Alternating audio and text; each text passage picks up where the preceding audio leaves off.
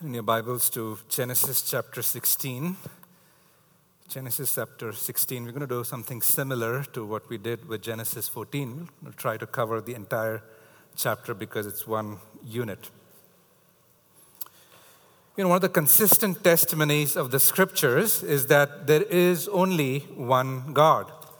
Uh, Deuteronomy chapter 6, verse 4, the great Shema, Hear, O Israel, the Lord is our God, the Lord is one.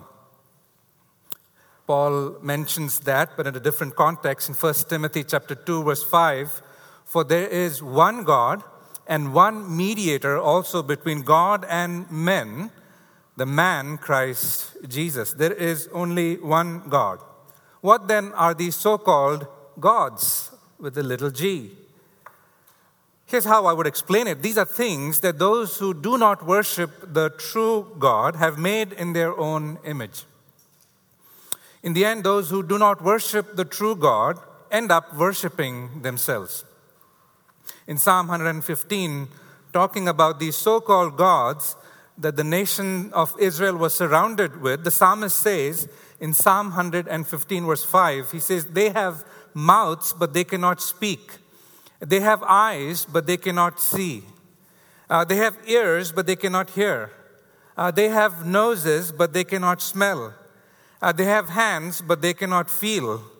Uh, they have feet, but they cannot walk. They cannot make a sound with their throat. Those who make them, listen carefully, will become like them, everyone who trusts in them. Know, in the text that we're going to study together today, we will learn that the God of the Bible is the complete opposite of the God that I just described to you, the so called God with a small G. Uh, this God, the God of the Bible, is one who cannot be compared with anyone. He is in a category of his own, and no one else is in that category. He alone is God, and unlike the so called gods who cannot see nor hear, we will be reminded from the text today that this God both sees and this God hears. In other words, this God is one who cares and he does something about it. And so I've titled our lesson for tonight, uh, The God Who Sees and Hears. The God Who Sees and Hears. You know, a majority of the book of the book of Genesis is a collection of uh, narratives. And through these narratives that are their stories, we get a taste, a glimpse of the God of the Bible and a God of the universe. Uh, we'll consider the narrative that is there in Genesis 16 in three scenes. Uh, there's, of course, a prologue followed by those three scenes, and then there is an epilogue. A prologue, three scenes, and an epilogue. Here's how I would display that. Uh, the first scene is at the Oaks of Mamre, where we see man's attempt to help God. In scene number two, which, is, which plays out in the wilderness, we see God's response to man's attempt. And then scene number three at the, is back at, again at the Oaks of Mamre, where we see a result of man's attempt to help God. And we'll close with the epilogue. So let's begin with the prologue, verse 1. The prologue really sets the scene for the drama that unfolds. It gives a, a, a unfolds rather. It gives a, to us a sneak preview of what is about to be shared. But before we get there, we need to understand how we got here in the first place. You see, Genesis 15, if you remember, was a highlight in Abraham's life. Uh, that chapter too began uh, with a reminder to the readers that Abraham did not have an offspring. Remember Abraham saying to God, O Lord God, what will you give me since I am childless? So God takes him outside of his tent, asks him to look at the heavens, and then tells him, Your descendants are going to be countless, as countless as the stars in the heavens.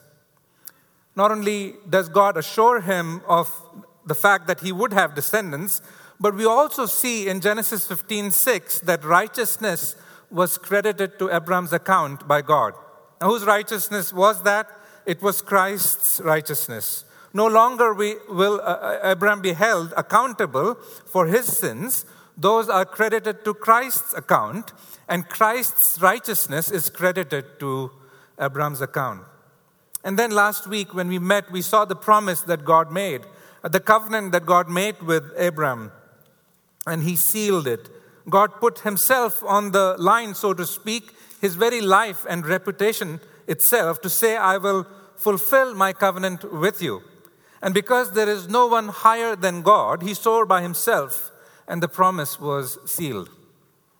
Uh, this is, if you would agree with me, a kind of a spiritual mountaintop experience for Abram in chapter 15, a spiritual high, if you will. Abram interacted with God and he survived. Now, it is in that context that we need to consider the opening verse of chapter 16, verse 1. So turn with me to Genesis 16, verse 1. Notice it begins this way Now, Sarai, Abram's wife, had borne him no children, and she had an Egyptian maid whose name was Hagar. Uh, Sarai, if you will remember, is a character that is missing from chapter 15. She's missing from chapter 14. She's also missing from chapter 13, but she's now back. And the first thing we are told about her is that she had not borne Abram any children. That is, that she was barren. Uh, this was also the first thing we are told, remember, when she is introduced to us in Genesis 11. In Genesis 11, 29 and 30, Moses tells us that Abram and Nahor took wives for themselves. The name of Abram's wife was Sarai and the name of Nahor's wife was Milcah, the daughter of Haran, the father of Milcah and Iscah. And then verse 30 tells us Sarah was barren. And just if that was not clear, it goes on to tell us that she had no child. So she was last mentioned not in chapter 11, but chapter 12 in connection with Abraham's trip to Egypt. And it's perhaps in that, in that particular trip that Sarah acquired an Egyptian maid by the name Hagar. Hagar, by the way, means flight, or someone who takes a flight, or the act or instance of running away. That's what Hagar means.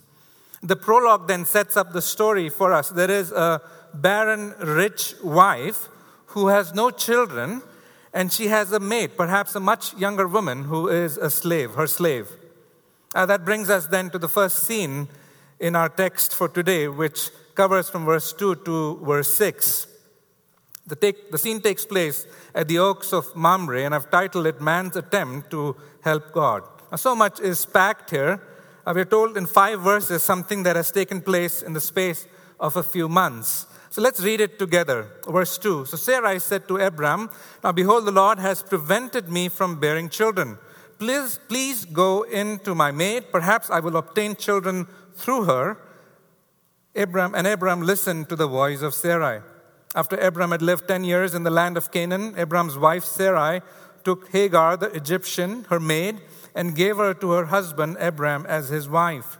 He went into Hagar, and she conceived. And when she saw that she had conceived, her mistress was despised in her sight. And Sarai said to Abram, May the wrong done me be upon you.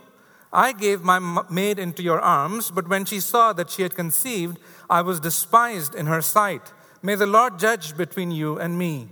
But Abram said to Sarai, Behold, your maid is in your power. Do to her what is good in your sight. And so Sarai treated her harshly, and she fled from her presence. Notice it is Sarai who takes the initiative of concocting a plan to quote unquote help God. Uh, God has promised us descendants, Abraham, uh, but the plan is not very clear. Let us do something about it let us help God to fulfill His plans and purposes for us. Uh, perhaps He meant a son for you, but not from me. As she begins to speak, she sounds like she's stating facts, isn't she?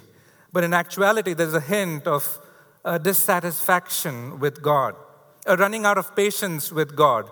Uh, there is an acknowledgement, of course, that the Lord is the one who blesses people with children, but even in that acknowledgement, there is a heart that is revealed that is blaming God. It is the Lord that has prevented me from bearing children. So, what is the solution? Well, the solution, according to Sarah, is to sleep with her mate. Perhaps that is the only way I can have children, she says, if I have children through her. Now, what Sarah is recommending here uh, so that we don't be too harsh on her. What she's recommending here is not completely foreign to the culture in which they lived in. Uh, this was a practice in those times. We have a document called as the Nuzi text, which is, Nuzi is a place in modern day Iraq, um, from the second millennium, and it says this If Gilninu, that is the bride, will not bear children, Gilninu shall take a woman of Lululand when the choicest slaves were obtained as a wife for Shanima, the bridegroom. And so we see, right, even from the second, even, even from the third millennium, we have this practice that if someone is not able to bear children, that they can take another wife. The recommendation from Sarai then was in line with the culture, but it was not in line with God's plan and will and purpose for marriage. What was God's plan? We covered that, didn't we? Genesis 2:18. Then the Lord God said, "It is not good for the man, single, to be alone. I will make him a helper, not helpers, helper, singular, suitable for him." Genesis 2:24 For this reason, a man, single, individual, singular, shall leave his father and his mother and be joined to his wife, not wives, and they shall become one flesh. One man, one woman for life.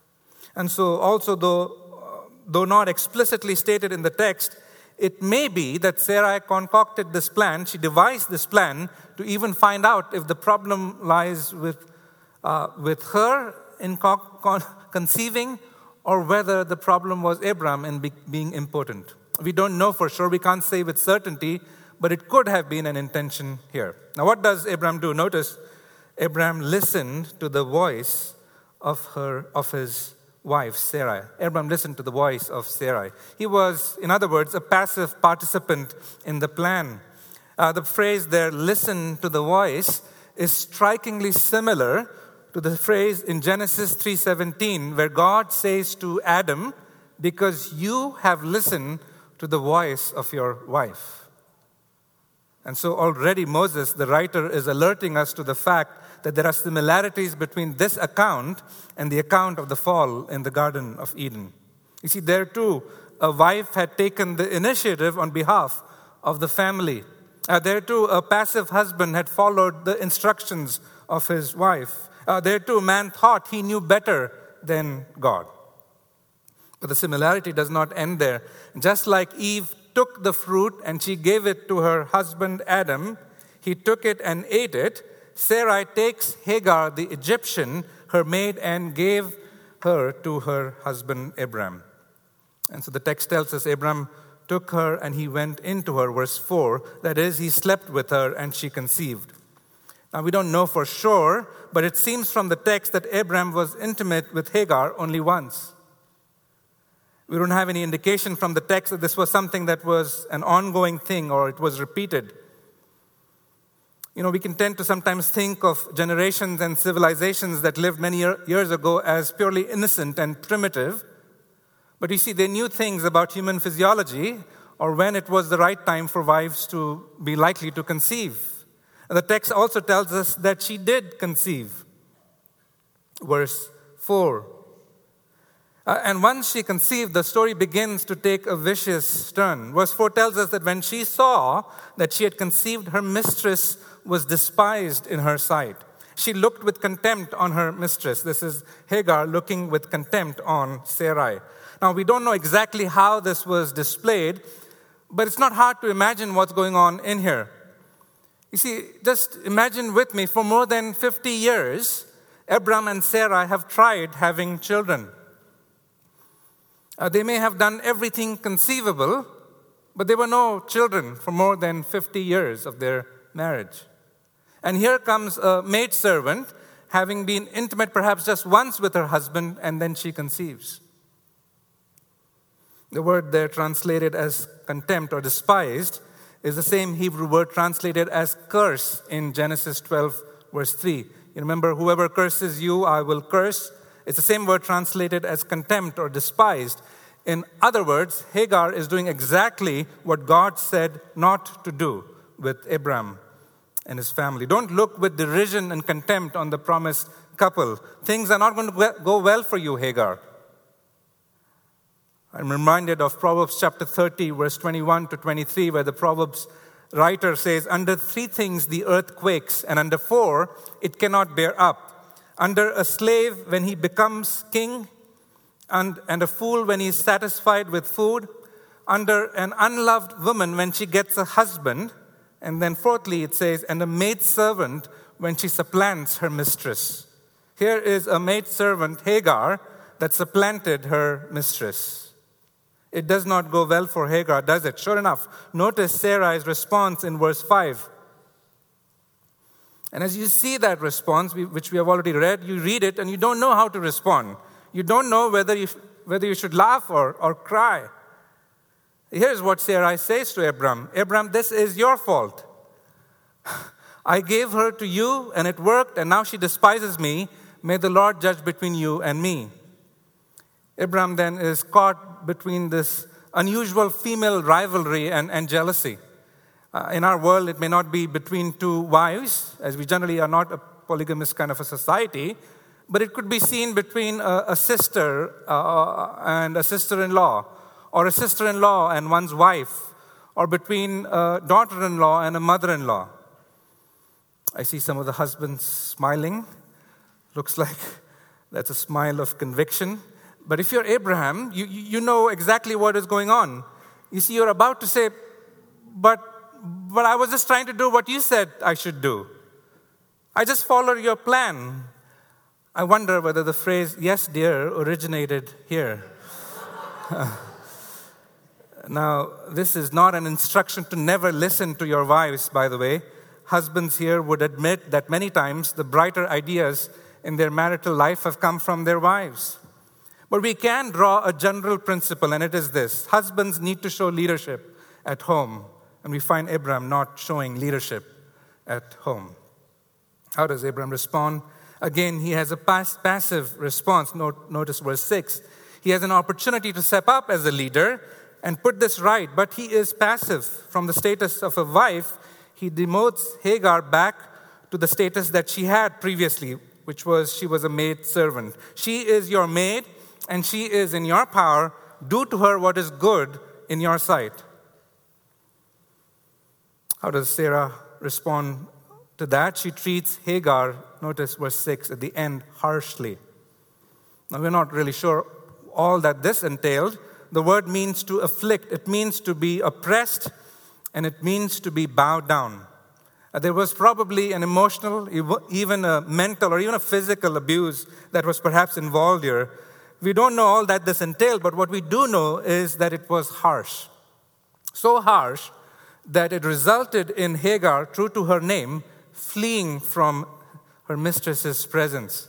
The same word that is used to describe how Sarai, the Hebrew, treated Hagar, the Egyptian, is also used to describe how the Egyptians later treated the descendants of Sarai. They treated them harshly, they afflicted them, is the word. And so, as Moses is writing this down, how humbling it must have been to the Israelites to remind themselves of this fact that their great descendant, Sarai, treated an Egyptian handmaid, Egyptian maid, maid servant, harshly. Don't miss the lessons in this first scene. Well, the first lesson is this is man's attempt to help God. The intention may have been right, the thought may have been pure, but ultimately, this is man attempting to help God to accomplish his plans and purposes. God, you had promised an offspring, many offsprings, but we have not even conceived one yet. Uh, let us help you out here. But God, you see, God is the sovereign God of the universe. He does not need their help, and He does not need our help and my help and your help either. It's His glory, and He will not share that glory with anyone. You don't have to turn there, but in 2 Samuel chapter 6, we are told of the story of the Ark of the Covenant which remember represented the Lord's presence. It was to be brought from the house of Abinadab on a new cart, and the cart was being driven by oxen. And we are told that when this oxen cart came to the threshing floor of Nacon, Uzzah or Uzzah reached out toward the ark of God and he took hold of it because the oxen had nearly upset the cart. But the anger of the Lord, the text tells us, burned against Uzzah and God struck him down there for his irreverence, and he died right there. You see, he thought, Uzzah thought that God's ark needed some help, and so he did something which he should not have done and faced the consequences of his actions. God, you see, does not need our help. You see, the next revival is not dependent on man's efforts because the God that we believe in wants, he does what he wants and he will do what he wants. He's a sovereign God. So humbling to remember then, while God does not need our help, that God still uses us for his glory, for his plans and purposes. He does not need to, but he does. And so we don't want, want to bring ourselves to the conclusion that if I don't do such and such a thing, it's going to hurt God's plan. Nothing is going to hurt God's plan. That brings us then to scene number two, which is at the in the wilderness. And I've titled this God's Response to Man's Attempt. While scene number one takes place uh, near the tents of the oaks of Mamre, this next scene takes place in the wilderness near a spring on the way to Shur, uh, this would be somewhere between the oaks of Mamre and Egypt. Because you see, Hagar is planning to go back to where she came from. So read with me verse 7 to verse 14. Now the angel of the Lord found her by a spring of water in the wilderness by the spring on the way to Shur. He said to Hagar, He said, Hagar, Sarai's maid, where have you come from and where are you going? And she said, I'm fleeing from the presence of my mistress Sarai. Then the angel of the Lord said to her, Return to your mistress and submit yourself to her authority. Moreover, the angel of the Lord said to her, I will greatly multiply your descendants so that they will be too many to count. The angel of the Lord said to her further, Behold, you are with child, and you will bear a son, and you shall call his name Ishmael, because the Lord has given heed to your affliction. He will be a wild donkey of a man his hand will be against everyone, and everyone's hand will be against him, and he will live to the east of all his brothers. Then she called the name of the Lord who spoke to her, You are a God who sees. For she said, Have I even remained alive here after seeing him? Therefore the well was called Beer Lahai Roi. Behold, it is between Kadesh and Bered. Here, as you look at the text, we're introduced to the for the first time to someone described as the angel of the Lord. As the angel of the Lord. The phrase, the angel of the Lord or angel of God, occurs about 69 times in the Old Testament. And it occurs about six times in the, in the book of Genesis. Four of those six times is right here in our text. So it's an important phrase to consider. Now, when, whenever those, that phrase appears in the Bible, angel of the Lord or angel of God, they either appear in on their own or with a group. Uh, like in Genesis 18, we find at least three that come. When they appear, they are usually assumed to be men, but by the end of the encounter with them, they're recognized as God. It happens again also in chapter 18 in Genesis, but it also happens in the book of Judges, chapter 6 and chapter 13. Here, they don't appear as a group, but, as, uh, but he appears as a single individual and is recognized as God in human form. Now, this is what theologians call as theophany God in human form. Theos meaning God, phania means something that is seen. God in a form that can be seen. And so the angel of the Lord finds Hagar fleeing from her mistress, Sarai, near a spring. Now, this is a pregnant woman. She is one who is in distress. So you have to keep that in mind as you think of what's going on here. Notice the interaction. He says to her, Hagar, Sarai's maid. Now that should catch your attention because this is the first time that she has been addressed by her name. Uh, she's mentioned before, of course, but when she's mentioned before by name, she's treated more like an object, someone who is used for a purpose and then discarded. But here the Lord addresses her by her name. Not only does he address her by her name, her relationship to her owner is also highlighted. Hagar, Sarai's maid. In other words, revealing to her that whoever this is, he knows her. He knows her. Where have you come from and where are you going? Is the question that he asks her. As soon as you hear that question, your mind should go back to God's encounter with Adam. Uh, where where are you, Adam? I heard the sound of you in the garden, and I was afraid because I was naked, so I hid myself. That's Adam's response. A similar question is asked also to Cain Cain, where is your brother Abel? Um, I do not know. Am I my brother's keeper? You see, the response when confronted by God about sin is that one is either one of guilt or an unrighteous anger or even outright lies. But notice Hagar's response. She says, I am fleeing from my mistress, Sarai. It's not guilt nor an unrighteous anger, it is just the plain truth. That is what I'm doing, and I'm doing that because I have been treated harshly. Now, one might expect a sympathetic kind of a response from uh, this individual, perhaps even an affirmation of the direction in which she's headed towards. However, the angel of the Lord God himself commands her to do something and promises her something. What does he command her to do? Notice what it says there. Verse 9 it says, Return to your mistress and submit yourself to her authority. Uh, the word submit has the same word, uh, uh, has the root uh, for the same word as the word harshly in verse 6.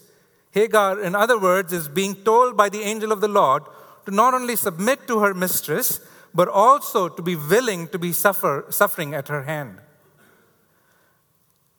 That would have been shocking to hear at first, but once the rest of the narrative unfolds, it'll begin to make much more sense because there's a lot of promises that are given that follow. Notice you submit yourself to an authority because my plan for you, Hagar, is to multiply your descendants greatly so that they will be too many to count. Now, that kind of a promise has a familiar tone um, to us because it was also a similar kind of promise given to Abram. Hagar has now been told that her offspring, because it is also Abram's offspring, we might add, will be greatly multiplied. And just like Abram was told that there would be suffering before there are numerous descendants that follow, in Hagar's case, there will also be humiliation before there are numerous descendants that follow her. But that is not going to be the end. Notice a birth oracle that is mentioned here. Uh, notice verse 11. The gender of the baby is revealed. We're told that he's going to be a son. Uh, also, his name is revealed. You're to call his name Ishmael. Why? Because the Lord has given heed to your affliction. He has heard you. The Lord has heard of your affliction, Hagar. The word Ishmael is actually a common Semitic name which means God has heard. El standing for God, and Shama meaning hers or hears or heard. Ishmael then means God hears. What does it mean when it says God hears? What does that really mean? God hears. It's not just that he has the ability to hear, but the fact that he cares. So when it says God hears, that means he hears enough to care for that individual. The Lord further tells her that this offspring of yours, Ishmael, notice verse 12, will be a wild donkey of a man. Uh, that is the kind of freedom you sought, Hagar, for yourself by running away from Sarai, will one day mark his life.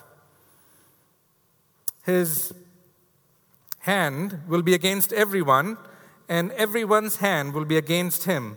Uh, that is the description of Ishmael's love for freedom. Uh, that kind of a love for freedom, liberty, in other words, will bring him into a conflict with everyone who is around him. He will be in conflict with everyone, and the text tells us that everyone will be in conflict with him. Also, we are told that he will live to the east of all his brothers. Now, this is a picture of the Bedouins, the, the nomads of that time, who used to live on the fringes of a city, uh, a city which is a more permanent kind of a settlement.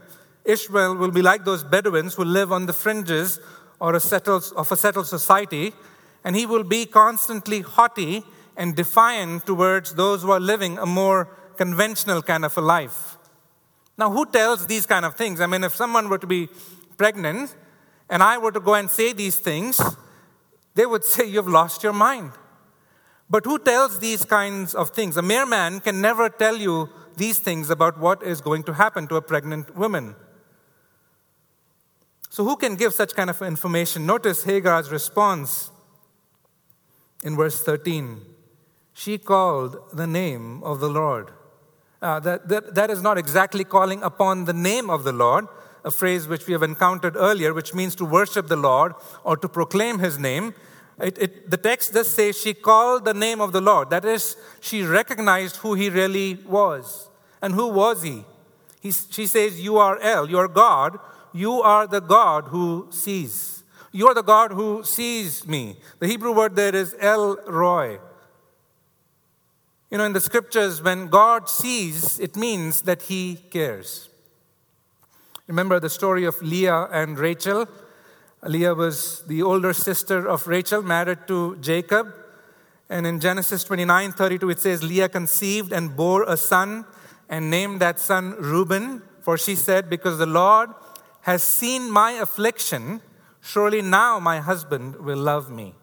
The Lord saw her affliction and she conceived.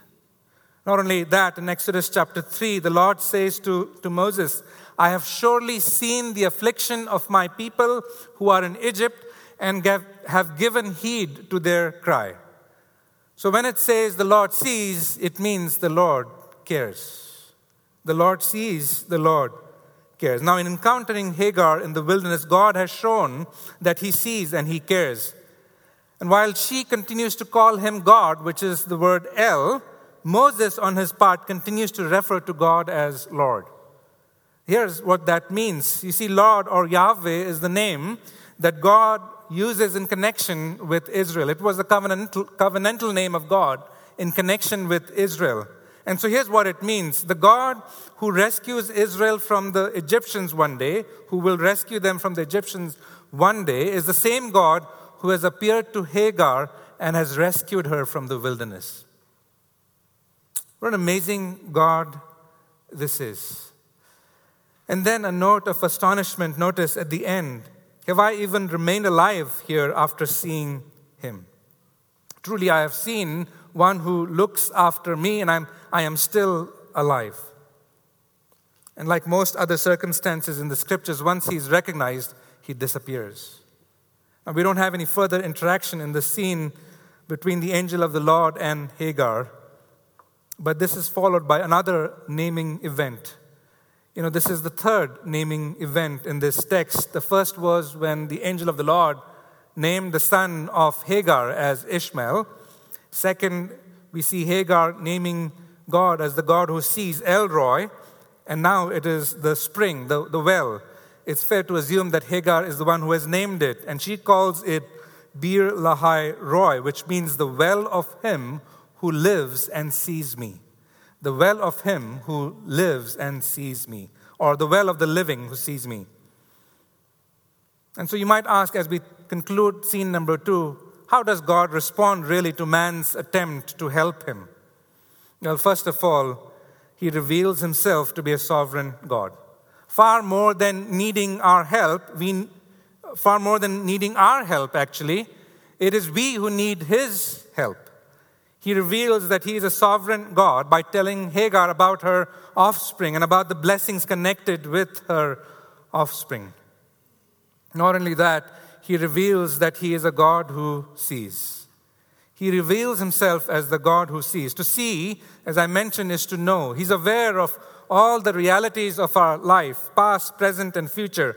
He sees the frustration and distress that Sarai is going through because of her barrenness. But the Lord's response goes even beyond that. He not only sees, he hears as well. Now, that is the third response that we see from the Lord. He is a God who hears. Remember, Ishmael means the God who hears. What a, as you stop and look back at the passage that we have just considered, what a stinging rebuke to the impatience and harsh attitude that Sarai has displayed. What a stinging rebuke to the passive leadership that Abraham displays.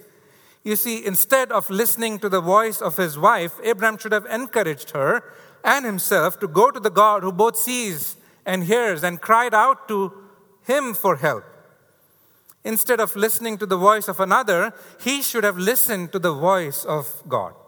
Because you see, he's a God who sees and he's a God who hears and He's a God who cares. Let me stop here and ask As I've asked myself, even asked you, are you tempted to take things in your own hand and do it your way? You know, seeking for a compromise here and there in the given standards of God, in the standards that God has said? You think often of God, of the Bible, as someone who sees and someone who hears? As someone who cares? In moments where you're tempted to, to sin, do you remind yourselves of the fact that this is a God I'm the God that I'm dealing with is a God who sees and he hears?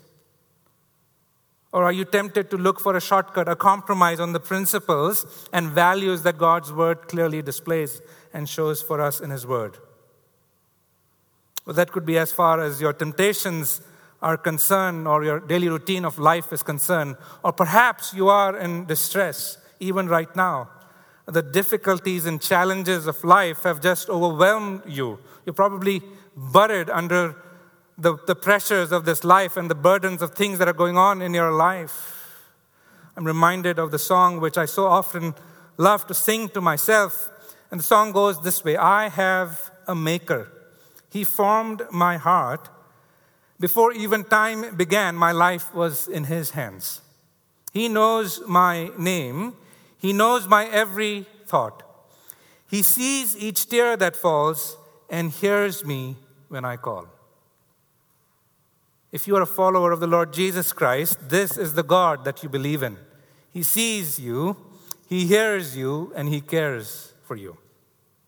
Go to Him. He knows you.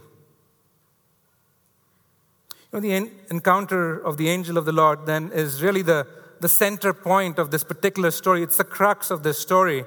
And in the names that have been revealed so far, we see the character of God and a lesson for the promised couple. That brings us then to the third and the final scene, a scene that shows us the impact or the results of man's attempt to help God. We're back at the oaks of Mamre. Notice verse 15. So Hagar bore Abram a son, and Abram called the name of his son, whom Hagar bore, Ishmael. Now, you know, between verse 14 and verse 15, there is no indication in the text about what conversation took place between Hagar and Abram. But whatever the conversation was, we can gather a few things on what happened in this particular verse. Observe a few things with me. We see that pregnant, the, uh, we see pregnant Hagar delivers a baby. She was able to reach the full term, and with the, with the help of God, she's able to bring this child into this world. Notice also that it is Abram who calls the name of his son Ishmael. This was not the promised son, this was not the promised son, but nevertheless, this was his son.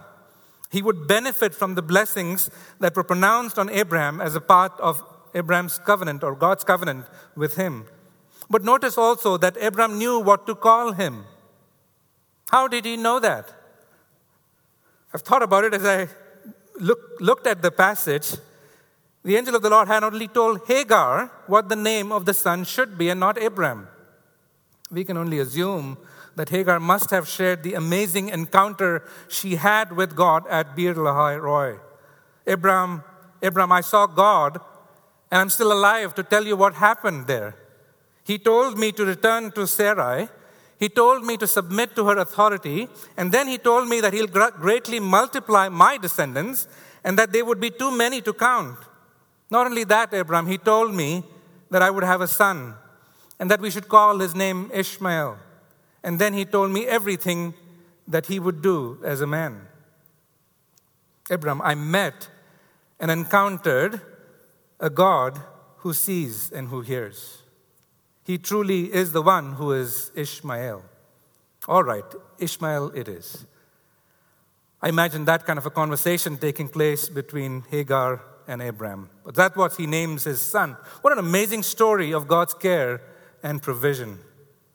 As fascinating as this story is, there is also the other reality of Ishmael's life and his descendants that we cannot ignore. You see, the descendants of Ishmael went on to occupy most of the modern day Middle East, and true to the prophecy by the angel of the Lord, his hand continued to be against everyone, and everyone's hand was against him.